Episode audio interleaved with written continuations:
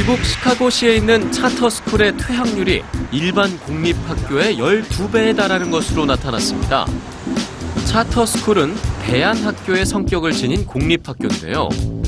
시카고 교육청이 지난해 학생 처벌 기록을 조사해 봤더니 35만 3천여 명이 재학 중인 일반 공립학교의 퇴학생 수는 182명이었습니다. 즉, 만 명당 5명이 퇴학 처분을 받은 셈인데요.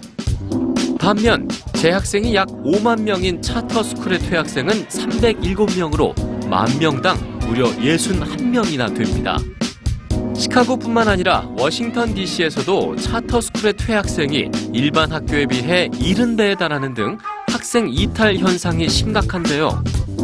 이에 대해 일리노이 차터스쿨 협의회는 차터스쿨 퇴학률이 왜 높은지 명확한 이유를 밝혀 근본적인 문제 해결을 해야 한다고 지적했습니다.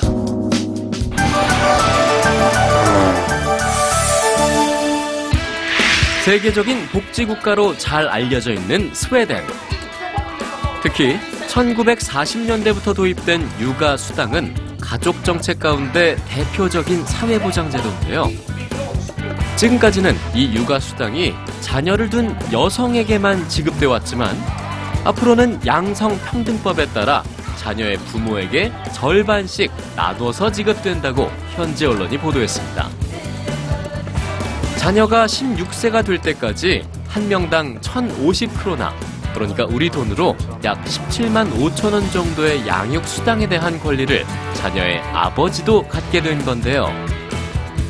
동거 여부에 상관없이 양육권이 있으면 받을 수 있고 다른 이에게 양도를 원할 때는 따로 신청할 수도 있도록 했습니다. 지금까지 세계의 교육이었습니다.